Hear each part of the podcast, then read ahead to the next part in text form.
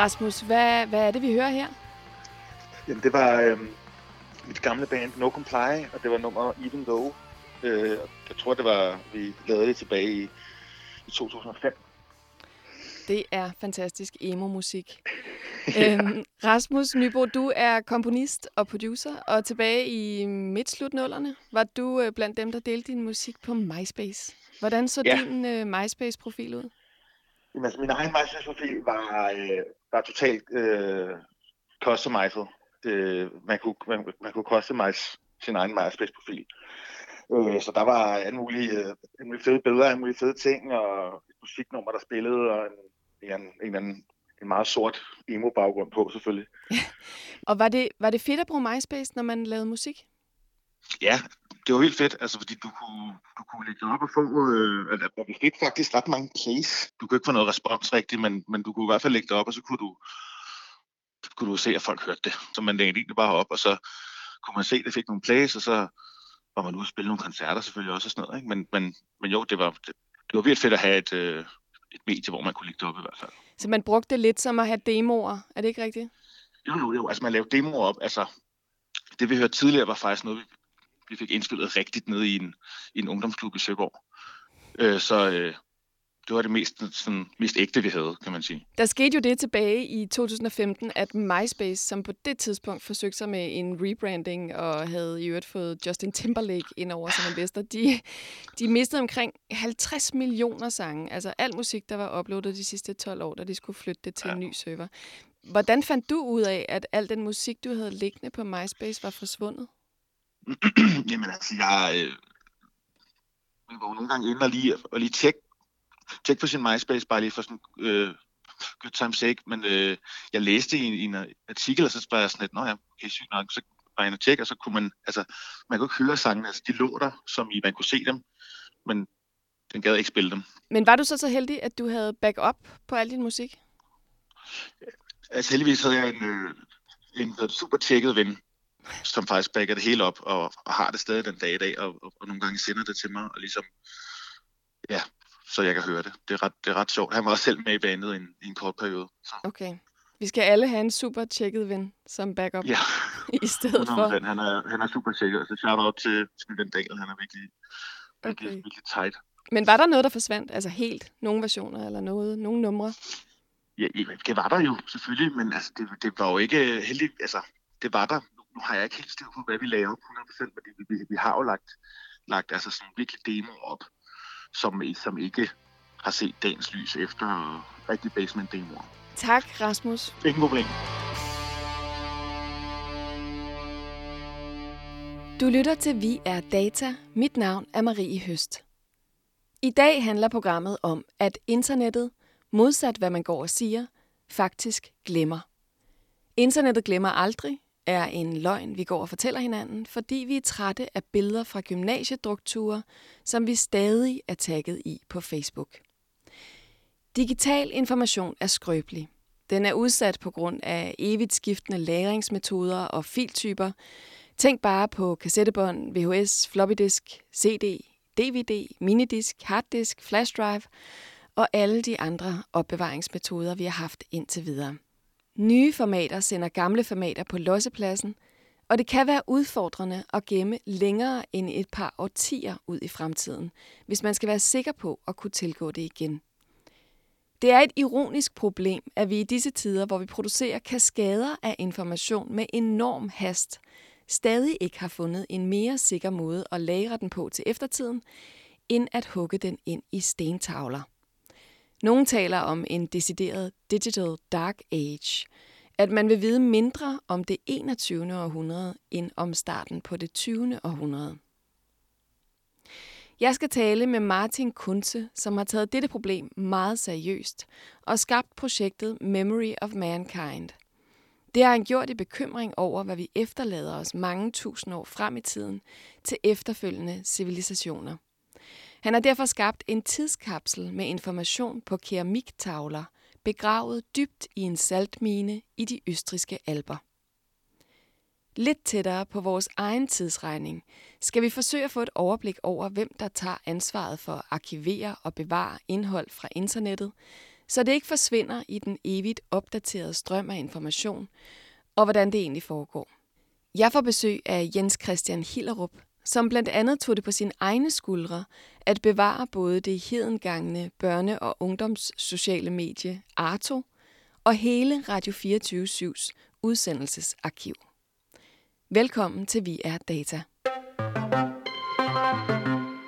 Nu vil jeg byde velkommen til Jens Christian Hillerup, ingeniør hos Veo Technologies og tidligere en del af det, der kaldes Archive Team, som frivilligt hjælper med at bevare dele af internettet, som ellers ville være slettet for eftertiden. Hej Jens Christian. Hej. Hvad tænker du, når nogen siger, internettet glemmer aldrig? Oh, ja.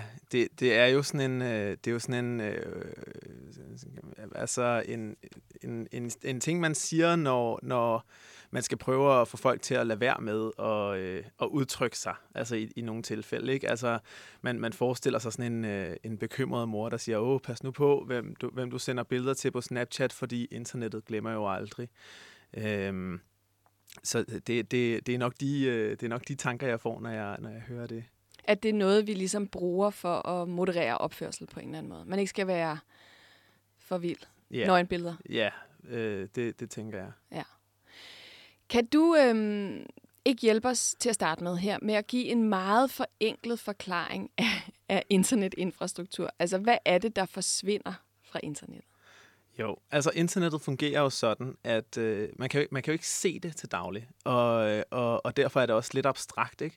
Øhm, men, men når man sidder med sin mobiltelefon og har forbindelse til en øh, mobilmast, så er der faktisk en kabelforbindelse, der går hele vejen derhen på internettet, hvor, øh, hvor man gerne vil. Så hvis man vil til Facebook, så kommer man til et Facebook-datacenter i nærheden med af kabelvejen. Så, så øh, internettet virker usynligt, øh, men faktisk er der en ret stor infrastruktur, som består af, af lyslederkabler i jorden og under havene, øh, og, og øh, computere, der står i sådan nogle store haller uden vinduer og bare kværner der ud af. Øh, og så er internettet også øh, en, et sæt af regler for, hvordan for eksempel øh, min mobiltelefon skal snakke med de her øh, øh, servere, som står. Øh, det er det, der hedder internetprotokoller. Øh, så så øh, ved at vi har et fælles sprog, øh, vi har en fælles infrastruktur, øh, så, så, kan man, så kan man tale om, at vi har noget sammen. Øh, fordi at, at alle folks mobiltelefoner taler med det samme sprog til Facebook-server for eksempel. Øhm, så, så selvom internettet forekommer usynligt, så, så er der øh, alligevel en ret stor øh, kan man sige, fysisk øh, tilstedeværelse rundt om i verden. Og der er noget ude i Ballerup, og der er, der er noget på Fyn og sådan. Øh, og hvad er det så, men hvad er det, hvad er det, der forsvinder, når man taler om, at, ligesom, at ikke alt bliver gemt? At det ligesom er en myte, det her med, at internettet glemmer aldrig. Hvad er det så, der sådan hver dag faktisk forsvinder? Altså, hvis vi tager, øh, hvis vi tager Facebook som et eksempel igen, øhm, så, så kan man godt have en, man kan sige, vi har en menneskelig forståelse af, at man ser et billede på sin mobiltelefon, og det er et billede, vi ser. Men i virkeligheden er det billede jo, det er jo en fil, der ligger et eller andet sted, som Facebook betaler for, at det skal ligge på en harddisk, som er, som, som er til, tilgængelig. Øh, så, så man kan sige, billedet forsvinder, når den fil bliver slettet. og så er spørgsmålet, om den fil bliver slettet. Det, det kan man ikke rigtig vide. Så, så jeg tænker, jeg tænker der, der, øh, der, der, noget kan være væk, øh, fordi man ikke kan vide, om, om tingene er, er stadigvæk eksisterer i en kopi et eller andet sted øh, ude på internettet, eller, eller om det faktisk øh, ikke eksisterer i nogen kopier længere. Det vil sige, for at tingene skal være bevaret, så skal nogen have en interesse i at bevare det. Altså det skal være noget, som nogen siger, det her det gemmer vi hos os, fordi det er der en grund til. Men hvis så man ikke har en grund til det længere, hvis nu en virksomhed lukker, og alle de ting, man har uploadet til det site, eller hvis, øh, ja, hvis et site lukkes, det er vel det, der sker, når noget forsvinder, er det ikke det? Jo, jo, det kan man sige. Altså, hvis der ikke er noget firma længere, som, som kan gemme og i øvrigt tilgængeliggøre det her information, så, så, så kan man jo ikke øh, komme til det længere. Så, så er det jo væk. Øh, så, så hvis man har for eksempel øh, Øh, lad os tage GeoCities som et eksempel. Det var et sted i 90'erne og startnullerne, hvor man kunne lave sin egen hjemmeside.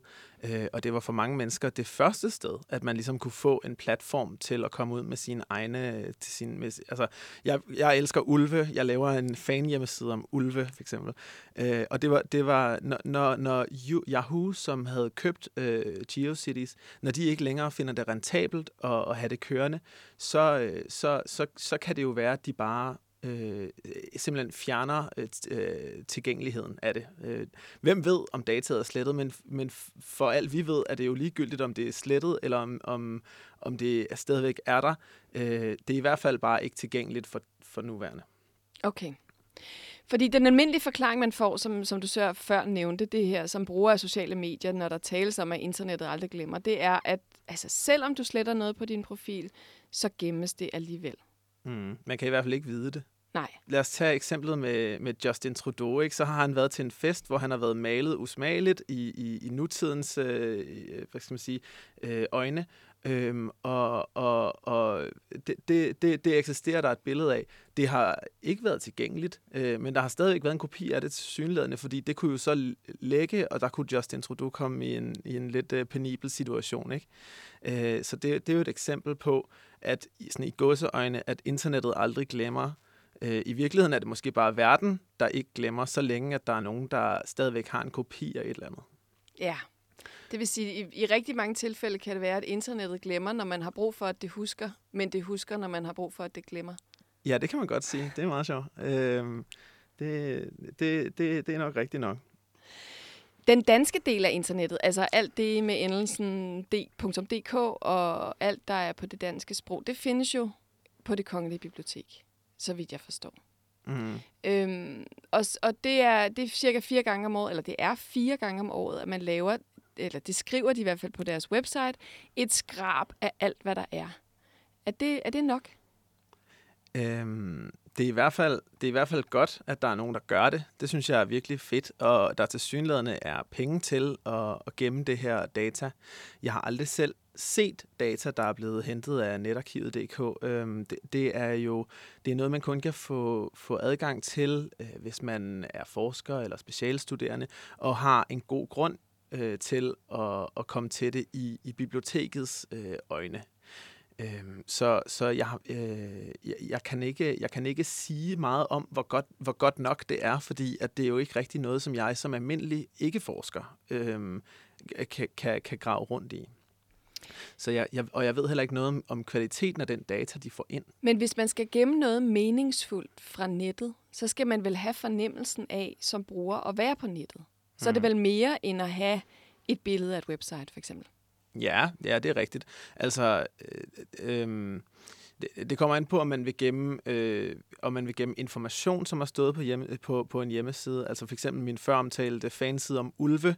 Hvis, det, hvis der er nogen, der tænker, okay, det her, det, er altså, øh, det, det må vi simpelthen ikke miste øh, som menneskelighed, så, øh, så, så er det jo vigtigt at gemme teksten i hvert fald. Ikke? Men hvis man gerne vil lave et kulturelt studie af, hvordan internettet har set ud, eller hvordan folk har brugt internettet, øh, så, så er det vigtigt at gemme andet end bare indholdet øh, i tekst på, øh, om, og billeder på hjemmesiden. Det skal, der, der er ligesom et udtryk udtryk for en hjemmeside, øh, hvor, hvor at man i den tid har haft en, kan man sige, en, et, et, et stykke kunstnerisk arbejde at lave. Ikke?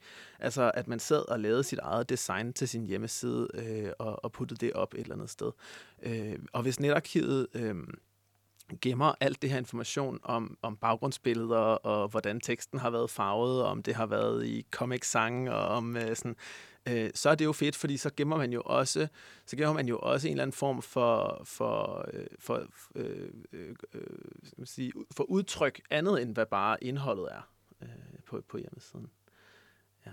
Men så, så for at komme tilbage til dit spørgsmål om, om, om, om det er nok, at netarkivet øh, skraber fire gange om året, øh, jamen det, det, det, det er det da sikkert. Øh, Øh, men jeg er ked af, at tilgængeligheden ikke er så god. Øhm, øh, øh, fordi man kan ikke som øh, menig mand eller kvinde øh, sætte sig og grave ned, okay, okay, hvordan, øh, hvordan så øh, min fars tandlægekliniks hjemmeside egentlig ud i, øh, i 2008? Det kunne jeg godt tænke mig at se, ligesom man kan på det der archive.org. Øh, ja, lige præcis. Fordi Archive, Internet Archive eller archive.org har det, der hedder The Wayback Machine. Kan du ikke lige fortælle lidt om, øh, hvad det er?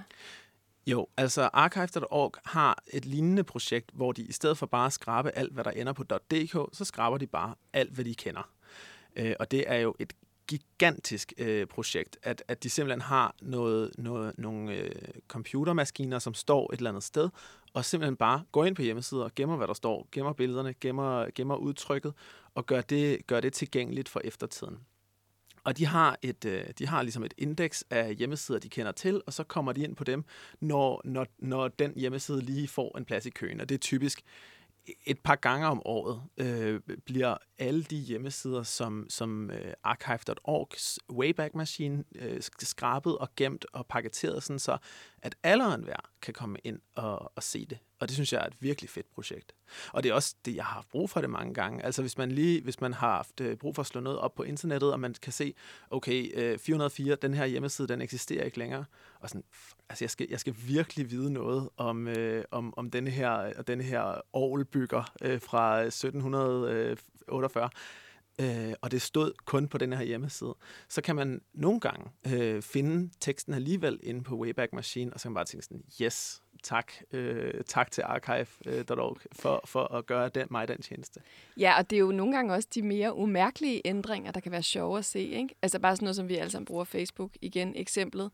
Øh, man kan måske have fornemmelsen af, at Facebook ikke har ændret sig nu har de lige rullet et nyt layout ud. Men altså i hvert fald i tanken, at man ligesom har fornemmelsen af, at det har bare set ens ud altid. Men hvis man begynder at kigge tilbage, så finder man ud af, at det har det ikke. Nej, det har det overhovedet ikke. Der har været meget mere sådan noget, øh, sådan noget med, med, med glaseffekter og, og bobler, og ting har været meget rundere på Facebook, end det er i dag. Der er helt klart nogle webtrends, som tager sig til udtryk, og måske i virkeligheden også bliver drevet af Facebook.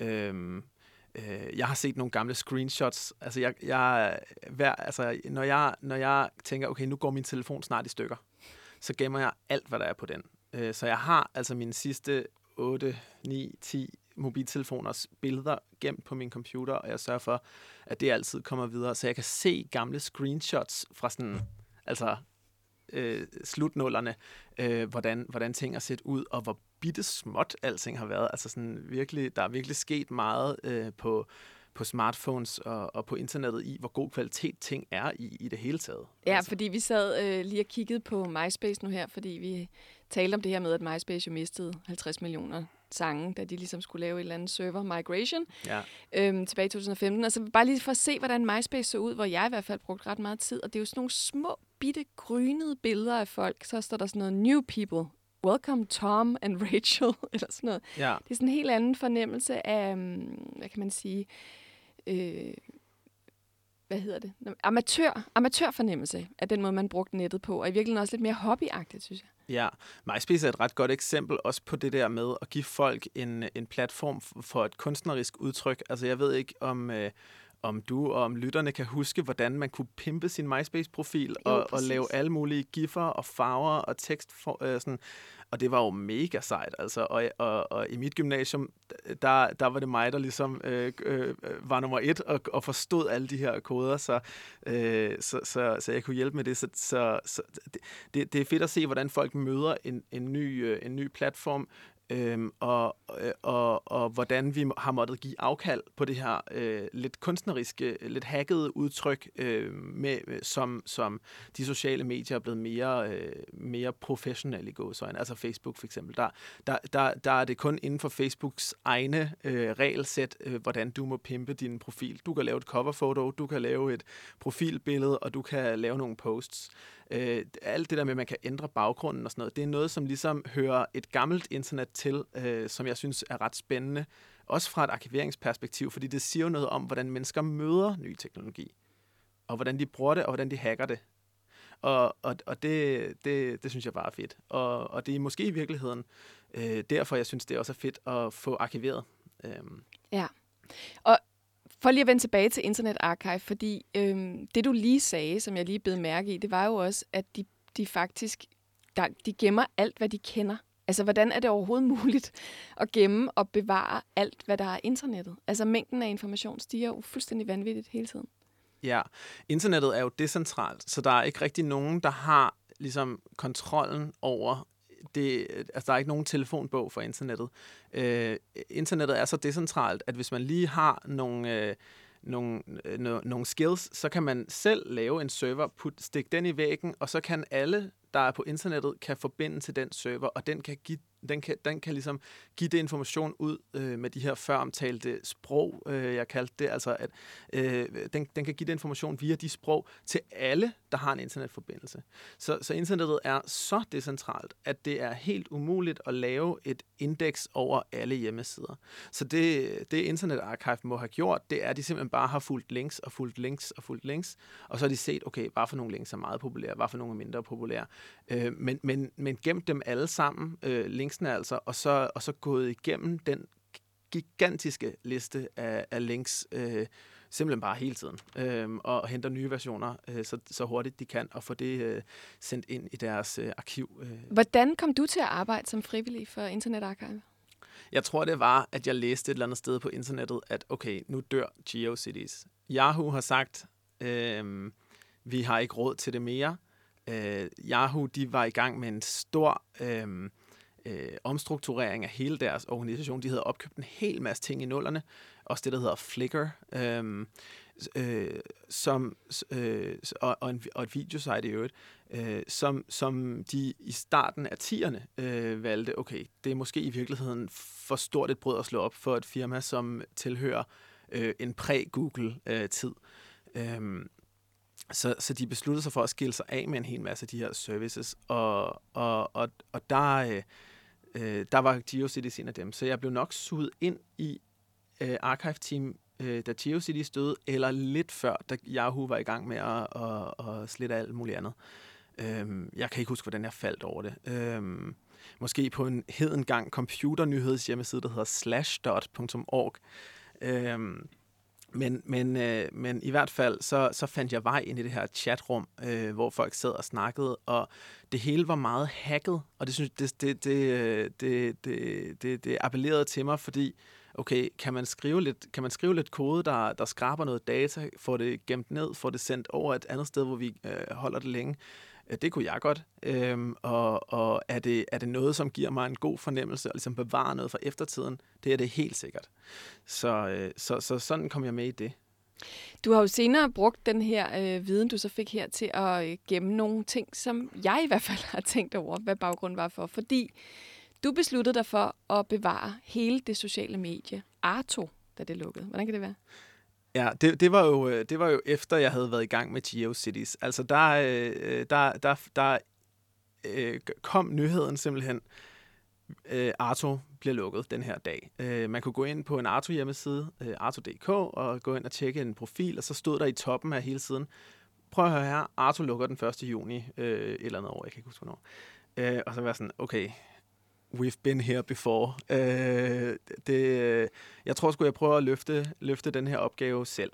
Øh, og, og det jeg gjorde, det var, det tog et par dage øh, at skrive alle de her scripts, der hentede alt det her data. Fordi øh, jeg vil jo gerne indfange igen, jeg vil gerne indfange folks møde med det her nye sociale netværk, og jeg opfattede Arto som det første danske sociale netværk. Der har også været sådan noget, der hedder Netstationen og Carlsberg Chat og sådan noget i gamle dage, hvor folk kunne chatte, men det er lidt noget andet end, end et socialt netværk, hvor man har en profil, man kan, man kan pynte, øh, man, kan, man kan blive venner med og sådan noget. Så, så Arto var ligesom det første danske sociale netværk, og jeg synes bare sådan, I skal ikke bare lukke det. Altså, det, det giver da ikke mening. Øhm, så, så jeg, jeg, jeg brugte de der par dage til at skrive de her scripts, som, øh, som hentede folks, altså hentede profilen, som den så ud. Øhm, med alle de baggrundsbilleder og de der skrifttyper og skriftfarve-hacks, de havde lavet, og øh, første generations animerede giffer, øh, sådan nogle tegnefilmsgiffer, og alt, hvad der stod i deres offentlige gæstebog, og alle deres billeder, og alle deres videoer, og, og, og, og, og den slags. Og så lavede jeg sådan en lille mappe til hver Arto-profil. Øhm, og, og, og så gik jeg sådan set bare i gang fra ende til anden. Øh, det viste sig, at man havde et Arto-profil-nummer. Øh, så, så jeg havde for eksempel en Arto-profil, og jeg havde måske nummer, jeg ved ikke, 40.000. Så, øh, så startede jeg bare der øh, med nummer 40.000. Og så var der simpelthen også en profil, der hed nummer 40.001, og den havde ikke noget med mig at gøre. Det var bare en anden person, der havde en Arto-profil. Øhm, og så tog jeg 40.002, 40.003, 40.004, 40.005 og, og gemte det her data. Øh, og så også alle dem fra 1 til 40.000, ikke? Øh, for, for at få det hele med. Og da jeg var færdig, så, så fyldte det 1 terabyte. Man kan gå ned på... Øhm, man kan gå ned på i sin computerbutik og købe en 1 terabyte harddisk i dag for 500 kroner eller sådan noget. Det, det var jo faktisk ikke rigtig så meget, så meget plads det tog. Og det var, det var hele Arto. Altså det, Men... det var med gæstebøger, billeder, videoer øh, og det der øh, hvad hedder det, udtryk, som folk havde på deres øh, profiler. Men hvad skal du bruge det til? Det ved jeg da ikke. Altså, det, det, øh, lige om lidt er det væk. Øh, så så øh, øh, det kan man finde ud af senere jo. Ja, kommer der en en eller anden dag og siger, åh, oh, heldigvis, Jens Christian Hillerup gemte Arto. altså, det håber jeg jeg elsker jo at være helten i en fortælling, ikke? Og, og, øh, og, og jeg håber da en dag, at der er nogen, der kan bruge Arto. Arto ligger jo på archive.org. Øh, man kan downloade helt øh, de, der dumps. Øh, jeg ved ikke, om de ligger i Wayback Machine, men de ligger i hvert fald, så man kan downloade hele Arto på, på archive.org. Øh, og, og øh, det, det, det, det, jeg, jeg ved ikke, hvad det er i mig, som tænker, øh, som, så, hvad der er i mig, som ikke tænker, øh, hvad fanden skal du bruge det til? Altså, jeg tænker bare, øh, det der med, at der er en, øh, en platform, der brænder, der, der er noget, der er vigtigt, at det sker lige nu, fordi ellers så kan vi ikke gøre det længere. Og det er ikke bare et tilbud i Elgiganten. Det, det, er, det er faktisk ægte, at og den 1. juni, så er Arto væk. Øhm, så må vi hellere gøre noget ved det. Og så må vi tænke og stille spørgsmål på et senere tidspunkt. Og det er ligesom det, der har været drivende i mit arbejde med arkivering af internettet. Ja, for du var jo så også inde over det med i gang en plan for at downloade hele Radio 24-7's udsendelsesarkiv, øhm, som så senere blev overtaget af Berlingske, kan man sige. Men, men, den, øh, men tanken bag var i hvert fald din. Men det, jeg egentlig også er interesseret i her, det er, hvorfor, øhm, hvorfor er det så nogen som dig og Internet Archive og sådan noget, hvorfor er det ikke nationalstater? Hvorfor er det ikke EU? Hvorfor er det ikke en, en opgave på et højere plan, det her med at bevare vores historie på internettet, tror du? Jeg tror, der skal ske noget, øh, noget kuratering, og, og den, den opgave er der ikke nogen, der har påtaget sig. Altså, øh, der, der kan jo være nationalstater, som for eksempel Danmark, som har det her bibliotekernes netarkiv. Øh, og så kan jeg have mine øh, holdninger til, øh, at det er sådan lidt uambitiøst, at det ikke er frit tilgængeligt. Øhm, men der skal også der skal være, der skal være noget kuratering, fordi øh, internettet, som det ser ud i dag, det er ikke lige så let at spejle som internettet, som det så ud i 90'erne. Vi har fået nogle nye webteknologier, øh, og det bliver teknisk nu, men det var det, der hed Web 2.0 i start 10'erne, øh, som nu bare hedder internettet i, i, i start 20'erne, øh, øh, som, som, som, som simpelthen rent øh, konkret gør det svært at få det hele med.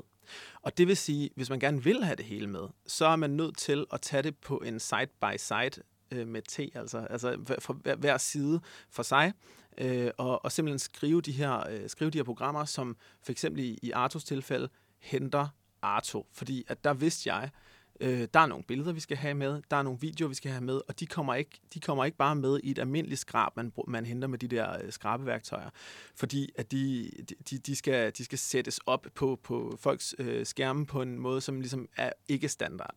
Øh, så derfor bliver man nødt til at kuratere, finde ud af, hvad det er, der, øh, hvad det er man gerne vil bevare, øhm, og, og så skrive de programmer, der skal til for at gemme de services, eller samarbejde med udbyderne af de her services øh, om, at de leverer dataet. Det er ikke altid, de er interesseret i det, fordi hvis de er ved at lukke, så har de måske ikke vildt meget kapacitet til at, til at afsætte ingeniører og hvad der skal bruges til at, øh, til, til, at få, til at få bevaret det her data for eftertiden, og måske er de faktisk slet ikke interesseret i, at det bliver bevaret for eftertiden. Så, så, så, så ja, vi håber i hvert fald, at der kommer til at ske noget på den her front. Det kunne være sjovt, også med den, med den danske del af internettet i hvert fald, at kunne tilgå det på samme måde som Wayback Machine. Ja, det håber jeg. Tak, Jens Christian, for din indsats for bevaring af internethistorien, og fordi du kom. Du lytter til Vi er Data på Radio Loud. Mit navn er Marie Høst. I dag taler vi om, at internettet glemmer, og hvordan vi så bevarer relevant information for eftertiden. Nu vil jeg ringe til Martin Kunze, initiativtager bag Memory of Mankind, et projekt, som vil bevare menneskehedens vigtigste information tusindvis af år frem i tiden, dybt i en saltmine i Østrig. Og Martin er fra Østrig, og interviewet er derfor på engelsk. Hello. Hello, Martin. This is Marie Hello. from Danish Radio. Hello, Marie. Can you tell me the basics? What is the Memory of Mankind project? The Memory of Mankind project uh, aims to catch a snapshot of our era to preserve it for well a unprecedented long period of time. We say one million years, uh, stored on ceramic data carriers, and uh, stored deep inside the oldest salt mine in the world in Hallstatt in Austria. And this is because, well, you know, the, the digital recordings will not last for a very long time, as we learned. And therefore, future generations will have very little insight into the early 21st century.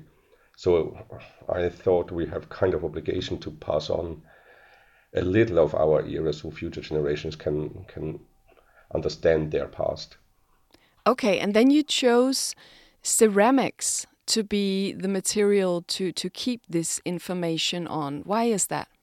Well, ceramics as a basic material for data carriers has a proof of concept for already thousands of years when you think of the cuneiform tablets from the Babylonian uh, Empire. So we still can read them after 5,000 years, and the information is kept there certainly longer than 5,000 years, as long as they are protected in in soil.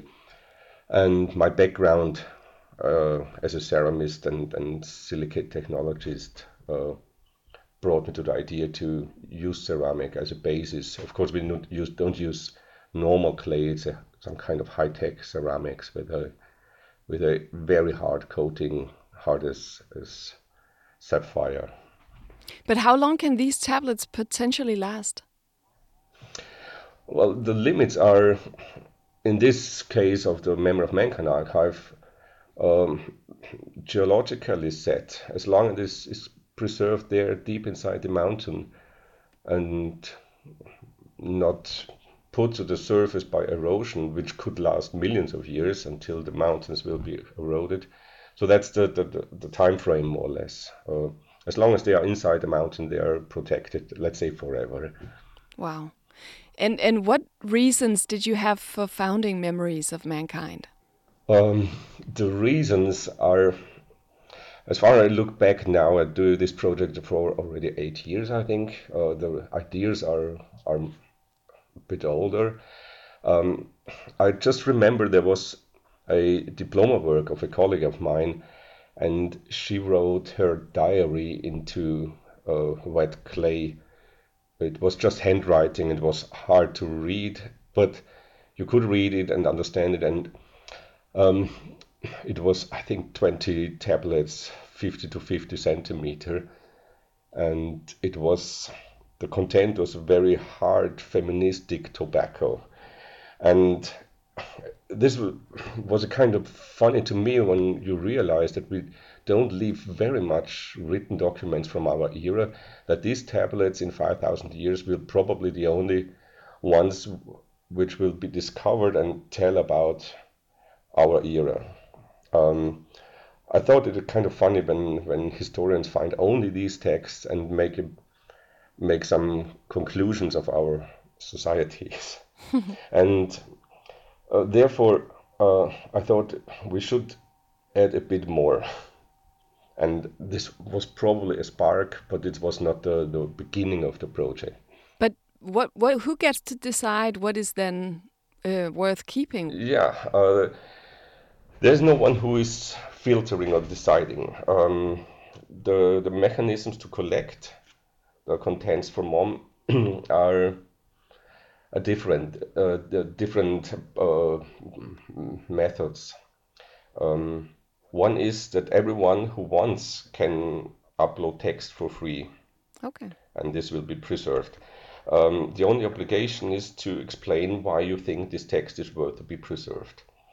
Um, this explanation will be kept together with the text and is some kind of meta information and sometimes this explanation is more interesting than the text itself, not always.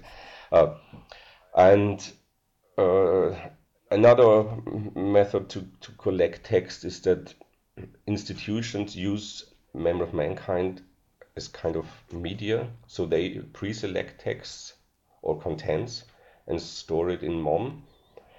And for example, this is museums with their most important uh, items or universities, the, uh, best research diploma works. And how big is the archive now? So this is, uh, as we started, uh, we used, um, let's say, high quality bathroom tiles, uh, 20 to 20 centimeters, where we have some uh, ceramic color print on it and it's fired and, and, and fireproof until 1200 degrees and uh, and acid proof and, and uh, heat proof and corrosion proof. And these tablets, which we used at the beginning, 20 to 20 centimeters, have a limited capacity of 50,000 characters per tablet. And therefore, we developed some new data carriers, which we call ceramic microfilm, where we can have a thousand times more content in the archive. It is written in very, very fine print on these tablets, or how does it work?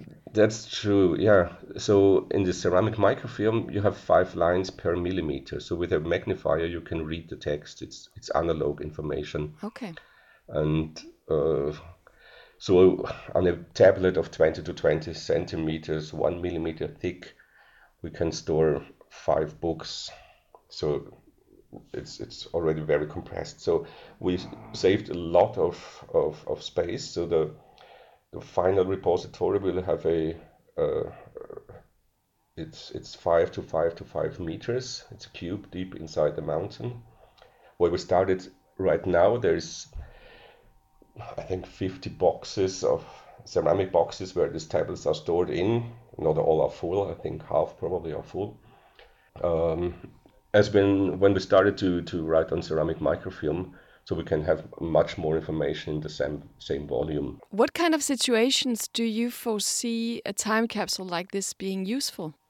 um, well there's um, i think wilhelm von humboldt he lived 200, 200 years ago and, and he put it in the words um, which describes the situation quite well he said only those who know their past will have a future. So, in order to understand your present, you need to understand your past. And you know, when you understand your present, you can shape your future. And I think people would always be interested in their past, and especially in an age like this where information is is the amount of information is, is that big and and and so many different uh, information, different interpretations. So we should leave the essence of what we think is describing our period, the good and the bad things, the visions we have, the solutions we we struggle for. Um, so future generations can understand why they are as they are. But for this to be useful, you are participant. You're you're kind of seeing this future with with some kind of apocalypse, or all of our information is lost, right? Well, it's it's not a backup uh, repository of knowledge. That's very important to understand. Um, we will probably have uh, the version of Wikipedia, let's say the English version, um, but not meant as a backup for knowledge, rather than uh, displaying how knowledge is described today and how how what the source for the most people for knowledge is and what we consider as knowledge. Similar as, as when you would look into a encyclopedia from, from the 19th century. It's just interesting to see how people describe knowledge, not to, to get knowledge from. Um, so, just emphasizing, uh, it's not a backup solution for, for knowledge okay. when everything is lost. No, no. Um, it's rather these things which are not, I say, inherent in the universe. It doesn't make sense to to have mathematics or or physics described in in the archive. It would be some kind of preposterous for, for future generations. They will know themselves uh, uh, what uh, what the, the the fundamental forces of the universe will be. Otherwise, they could not find this archive uh, because the, the from the design it is it is so it's built in a way that only a civilization similar to ours from from the mid 90s can find this at all because of this mechanism But of this little token. Uh, this is very important. Uh, the archive is, is deep inside the mountain. It's a salt mine and it closes itself by natural processes. And to be recovered in the future, everyone who participates in a significant way receives a ceramic disc, which we call the token. And there is a, a symbolic depiction by landmarks where this archive is located. So mm, it's by the outline of Europe on one side and, and the longitude latitude by by the, the, the venue in Hallstatt, um, crossing the coastlines in Norway or in France, and there's magnifications from uh, from these uh, cross lines of, of the longitude and latitude with these coastlines two times, so you can can find the coordinates not by, by numbers but by landmarks. okay. And on the other side, there is the depiction of the lake and and the the relative position to the lake also described by landmarks. So future generations who will find this token scattered all over the world um, can reconstruct where this archive is located, even if it's thousand years in the future, fifty thousand years, one hundred thousand years. But who do you picture finding memory of mankind some somewhere into the future? It's an, it's an interesting question. Um, I would say um, a society similar to ours, um, be it our direct uh, uh, descendants or probably from a new civilization, let's say a raccoon technical society. Um, but on the other hand, the token which I described is is is sent in a in an envelope, and the envelope is shortly describing what this archive is, and is also meant, uh, mentioning that every 50 years, starting in 2070, all holders of tokens should gather and continue to writing the story of, of humanity. In the short run, there is uh, probably mechanisms every 50 years that it will be remembered there is the archive of humanity and, and continue to be filled in whatever method uh, developed in the future. On the on the long run, when there is probably no descendants of humanity living on this planet anymore, probably other societies. Or I always try to to avoid the expression intelligent society. So this is something you can question our society, of course. So I just say technical, technically industrialized society. Any society, I think, which are based on some some tools or techniques. Uh, they understand the principle of cause and effect. And therefore they must have some kind of, of time uh, thinking or understanding of time before and after cause and effect. And any society who understands time and, and lives subject to the time error uh, they will be interested in what is hap- or what has happened before in the same way as we would be very interested if we would find a time capsule, let's say from a dinosaur civilization. Mm. It's not our our ancestors, but it would be so interesting to to, to decipher it and then to, to get the content, isn't it? Definitely. We have run out of time, but thank you so much, Martin, for, for telling us about the Memory of Mankind project. Yeah, you're welcome, and everyone is welcome to to participate. It's it's free, and you can upload text, whatever you want to tell to the future. Thank you so much, Martin. Okay. Have a great day. Yeah, you're welcome.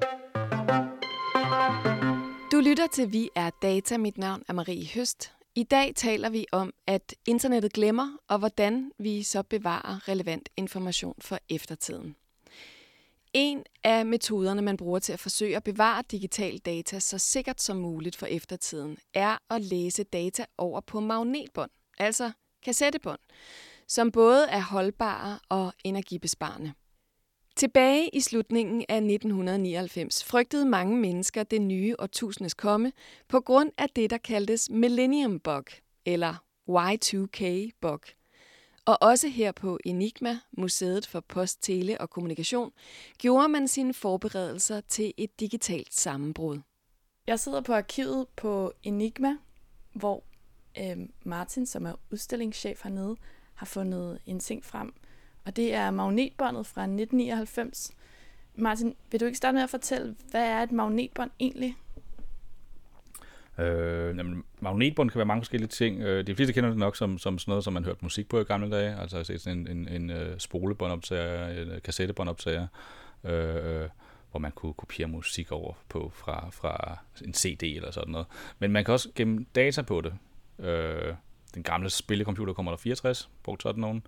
Men der findes også nogle højkapacitets magnetbånd, som er snit af dem, som jeg sidder med her. Øh, som er fra, øh, fra 1999. Det er præcis den 30. december 1999. Nat står der på. Og det er det, der hedder sådan et, et DLT-bånd, hvis det skulle sige en eller anden datanørd døde. Og det er lidt en anden type databånd. Det er sådan en kvadratisk størrelse, øh, lidt på størrelse med to riddersport oven på hinanden, eller sådan noget. Øhm, og det kan også gemme data. Faktisk helt op til 30 gigabyte data. Hvorfor fik Enigma lavet lige præcis det her bånd, eller hvorfor er lige præcis det her magnetbånd specielt? Jamen, det her bånd, hvor der står nat, 30. 12. 1999, øh, med en cool post-it på, det er øh, billedet af Enigmas samlede data natten op til nytårsaften. Det er nytår, hvor vi skifter fra 1999 til 2000. Og når det er særligt, og det, det blev gemt, øh, og når vi stadigvæk gemmer det i virkeligheden, så er det fordi, det er sådan et lille stykke kommunikationsdatahistorie, fordi det, man frygtede skulle ske på den nat, det var jo, at alverdens computere skulle crashe, og data skulle forsvinde. Øh, man kaldte det uh, The Millennium Bug, øh, nogle år efter kaldte man det også Y2K scare, altså år 2000 frygten, fordi man fandt ud af, at det mest var en, øh, sådan, øh, en, en, en storm i et glas vand. Man frygtede, at computeren ville crashe, fordi at alle de her gamle programmer og styresystemer på computerne ikke var programmeret til at håndtere det her årsskifte, altså hvor vi ikke længere talte øh, årene skiften i to øh, cifre øh, fra 98 til 99, men lige pludselig skulle man have op og have fat og skifte de der, det der 1900 øh, øh, tal til, til, til 20.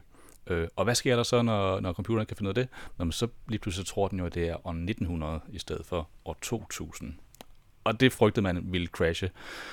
Børserne, øh, lyskrydsende flyver vil falde ned fra himlen. Øh, øh, øh, apokalypsen simpelthen. Øh, øh, man kunne i USA købe Y2K-kits med batteridrevne lommelygter og solcelleradioer. Øh, når man købte nye elektroniske devices, så kunne det nogle gange være Y2K certified. Øh, øh, altså det vil sige, at hvis du skulle have en ny brødrester, så kunne du godt have sådan en klistermærke på, som det bare roligt. Den virker også efter, at datoen har skiftet ny, nytårsaften. Øh, øh, så så sådan, det, det vil nok i dag vi kategorisere som hysteri, men også noget som lidt, sådan lidt, der var lidt i det måske. Gemmer Enigma stadig sine data på sådan nogle magnetbånd der? Nej, det gør vi ikke. I dag er det hele skyen. Øh, og hvis vi skulle gemme sådan sådan nogle monetbånd her, så vil, øh, vil det heller ikke rigtig give mening. Altså, som sagt, der kan være 30 GB på det her bånd, hvis dataen er komprimeret, som der står. Øh, og i dag har vi rundt regnet 8 terabyte øh, data, altså af både vores øh, e-mails, men også billedfiler og video og alt sådan noget, som et museum går digitaliserer.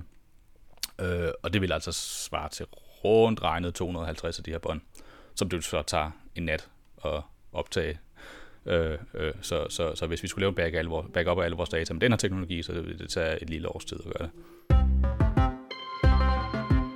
Du lytter til Vi er Data. Mit navn er Marie Høst. Og i dag taler vi om, at internettet glemmer, og hvordan vi bevarer relevant information for eftertiden. Nu har jeg fået besøg af Anton Gade Nielsen, som er vært på programmet All Caps, også her på Radio Loud. Hej Anton. Hej. I den her sidste del af Vi er Data, der har du jo øh, researchet lidt på øh, internettet, dit favoritmedie, for spændende historier, og hvad, som passer ind i dagens emne. Hvad er du med i dag? Jeg har øh, været lidt på Reddit, fordi øh, da vi snakker om det her med internettet, det glemmer ikke, og, øh, og så, så kom jeg til at tænke mig, vi glemmer jo også, altså, altså der er mange af de hjemmesider, som vi brugte engang, altså generelt bare hjemmesider som fænomen, er jo en ting, før Web 2.0, som jo er det her med sociale medier, der var vi jo på alle mulige forskellige hjemmesider. Ja. For at få information. Nu går vi bare på Facebook eller på Twitter og finder informationer der, ikke? Ja, de der steder, der ligesom samler det hele. Eller Reddit for den sags Ja, præcis. Øh, og det har vi jo glemt. Vi har jo glemt, hvordan det var at være på nettet. øh, På en eller anden måde. Ja. Men øh, heldigvis så findes der en subreddit, der hedder Forgotten Websites, Fedt. som øh, simpelthen er hjemmesider, som blev oprettet dengang. Hjemmesider var noget, alle skulle have. Det var sådan gerne i midten af 90'erne, at rigtig mange fik lavet dem. Og nogle af de hjemmesider findes simpelthen stadigvæk. Med fuldstændig samme internet-æstetik, som de havde dengang. Ja, og man bliver helt varm indeni. Lige præcis af internet, internet-æstetikken, synes jeg. Altså, mange af de her hjemmesider fra dengang har jo det til fælles, at de har en øh, baggrund med nogle gange bare det samme ord gentaget hele vejen ned. Gerne kulørt også, synes jeg. Gerne kulørt, gerne lidt øh, sådan noget word, øh, Word art. word art. og så øh, gifs, eller giffer, fra før det blev øh, sådan nogle reaction gifs. Altså i virkeligheden bare en lille tegne, et tegnet frø, for eksempel, der vinker. Eller Ja. en løve, der råber. Eller sådan Ja, og så det der besøgstal. Det Ja. var også populært, ikke? Man skulle se, hvor mange, der havde været inde på sin hjemmeside. Af en eller anden grund. 510 eller sådan noget. Ja. Og hvad har du fundet? Altså, hvad er dine favoritter? Hjemmesiden for Moldova. Som er et øh, land. Som er et land. Den er næsten, tror jeg, min yndlings af dem her. Fordi det er sådan noget med sådan en bulletin, der kører hen over skærmen, sådan, øh, ligesom sådan på news, ikke? Nede Ja. i bunden. Og altså neongrøn tekst, øh, rigtig mange øh, links i, øh, i teksten, og, øh, og, og giffer, ikke? Det er meget vildt, at der er et land, der har et website, der er fra 90'erne, som ikke er blevet opdateret. Jamen, jeg, ved, jeg, jeg, ved, jeg er ikke sikker på, at det er landets hjemmeside. Jeg tror bare, det er en... Hvis du vil vide noget om øh, Moldova, så kan du læse det her. Øh, måske en fanside. Måske. Så er der denne her, som, øh, som jeg synes var meget sjov. Overskriften inde på, på den her subreddit hedder øh, Gales mand købte denne her hjemmeside som en fødselsdagsgave i 1996. Og nej, Gale har ikke lyst til at sælge. Det er ikke hendes øh, fejl, at øh, hendes navn bare er et bogstav fra at være Gmail. og når man går ind på den, så er siden altså bare blevet lavet om til en øh, FAQ omkring gale.com. Og øh, spørgsmål nummer to er, "Er- er du interesseret i at sælge gale.com? Og svaret er, sorry, no. Der er jo virkelig mange øh, gode spørgsmål på gale.com. Spørgsmål, som man også selv kunne have lyst til at stille gale. Der er folk, der spørger, øh, hvorfor er din hjemmeside så populær? Er du berømt? Eller kender du nogen, der er berømt? Og så Gale stiller roligt bare, nej, jeg er ikke berømt. Jeg tror simpelthen bare, det er fordi, at der er rigtig mange, der prøver at skrive Gmail, og så skriver de forkert. I 2015, der øh, var der øh, 1.836.000 hits på den her hjemmeside. Fra folk, som er kommet til at skrive Gmail uden øh, M. Der er jo ikke nogen, der kan, have, kan se en succes uden at tænke på penge, vel? Ej, men det er det, der er lidt sjovt ved det, ikke? Altså, det er det der med, at hun har så sindssygt mange brugere, og at hun ikke vil tjene penge på det, fordi det er jo sådan, internettet fungerer nu. Det er sådan lidt, okay, brugere, det er lige med penge. Du kan bare putte en reklame på, og så tjener du vildt mange penge, eller du kan sælge den til den og den. Ja. Og tænk, Gail, det dejlige menneske. Hun, hun vil ikke have, don't want the money. Hun vil ikke have, altså der er en af spørgsmålene, som hedder, øhm, er du interesseret i at putte reklamer på, på din side? Fordi det kunne du tjene rigtig mange penge på. Og øh, nej, det, det er Gale ikke. Men det mystiske er så, hvad er det, Gail er interesseret i? Altså, hvorfor har Gail stadig Gail? www.gale.com Ja. det er svært at sige. Hvad, hvad tænker du om, at de, at de bliver bevaret, de her gamle sites? Hvad gør det ved dig? Det gør mig glad. Det gør mig rigtig glad, fordi at, som vi har snakket om før, det her med, at internettet udvikler sig gradvist hele tiden en lille bitte smule. Og nu snakkede du om MySpace tidligere, som jeg også elskede og var meget på. Og det der med, at man ikke længere kan huske, hvordan det så ud, hvordan var følelsen af at være der. Det er jo, man kan jo godt besøge sin gamle folkeskole eller sin gamle legeplads, men det der sted, man brugte rigtig meget tid som teenager øh, eller som ung, er ligesom bare væk. Og der er ikke nogen måde at komme tilbage. Så er der Facebook, men den har jo også bare udviklet sig over, over rigtig lang tid. Ikke? Her senest har de jo fået en ny, meget, meget anderledes brugerflade inde på Facebook, men Ja. ellers har det bare været sådan bitte, bitte små skridt. Så kunne du give et like, så kunne du kommentere, så kunne du skrive chat og sådan noget der, men det er jo et helt andet sted nu, end det var, da, da vi startede på Facebook, og det samme med alt det andet. Ja, og det viser noget om, hvem vi var dengang, dybest set. Ja. Jamen tak, Anton. Jeg skal lige uh, tjekke nogle flere gamle websites ud derinde på lige præcis den subreddit. Som hed Forgotten Websites. Præcis. Det var alt, hvad vi nåede denne gang i Vi er Data. Vi er tilbage næste lørdag kl. 17 med genudsendelse søndag kl. 17, og ellers kan du som altid finde programmet og de tidligere programmer i din podcast-app. Programmet var produceret af og på Enigma Museum for Post, Tele og Kommunikation, og i redaktionen sidder Anton Gade Nielsen, Nana Schmidt Nordeskov og jeg selv. Jeg hedder Marie Høst. Tak for denne gang.